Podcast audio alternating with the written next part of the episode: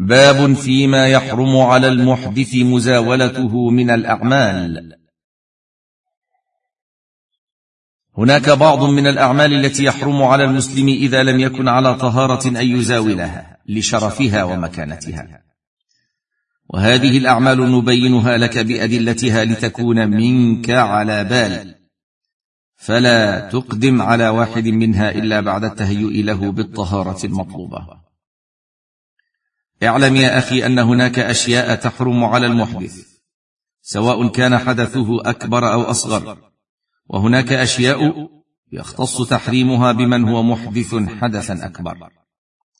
فالأشياء التي تحرم على المحدث أي الحدثين واحد مس المصحف الشريف فلا يمسه المحدث بدون حائل لقوله تعالى لا يمسه إلا المطهرون. أي المتطهرون من الحدث جنابة أو غيرها. على القول بأن المراد بهم المطهرون من البشر. وهناك من يرى أن المراد بهم الملائكة الكرام.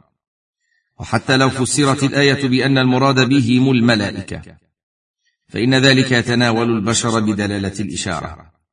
وكما ورد في الكتاب الذي كتبه الرسول صلى الله عليه وسلم لعمرو بن حزم قوله لا يمس المصحف إلا طاهر. رواه النسائي وغيره متصلا. قال ابن عبد البر إنه أشبه المتواتر لتلقي الناس له بالقبول. قال شيخ الإسلام عن منع مس المصحف لغير المتطهر هو مذهب الأئمة الأربعة. وقال ابن هبيرة في الإفصاح اجمعوا يعني الأئمة الأربعة أنه لا يجوز للمحدث مس المصحف. انتهى. ولا بأس أن يحمل غير المتطهر المصحف في غلاف أو كيس من غير أن يمسه. وكذلك لا بأس أن ينظر فيه ويتصفحه من غير مس. اثنان. ويحرم على المحدث الصلاة فرضا أو نفلا.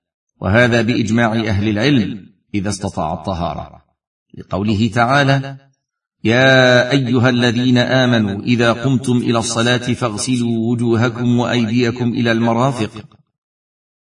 فاغسلوا وجوهكم وأيديكم إلى المرافق وامسحوا برؤوسكم وأرجلكم إلى الكعبين وإن كنتم جنبا فاطهروا. الآية. وقال النبي صلى الله عليه وسلم لا يقبل الله صلاة بغير طهور. رواه مسلم وغيره. وحديث لا يقبل الله صلاة من أحدث حتى يتوضأ. فلا يجوز له أن يصلي من غير طهارة مع القدرة عليها. ولا تصح صلاته سواء كان جاهلا أو عالما ناسيا أو عامدا. لكن العالم العامد إذا صلى من غير طهارة يأثم ويعذر. وإن كان جاهلا أو ناسيا فإنه لا يأثم لكن لا تصح صلاته. ثلاثة يحرم على المحدث الطواف بالبيت العتيق لقوله صلى الله عليه وسلم الطواف بالبيت صلاة إلا أن الله أباح فيه الكلام. وقد توضأ النبي صلى الله عليه وسلم للطواف. وصح عنه صلى الله عليه وسلم أنه منع الحائض من الطواف بالبيت حتى تطهر. كل ذلك مما يدل على تحريم الطواف على المحدث حتى يتطهر.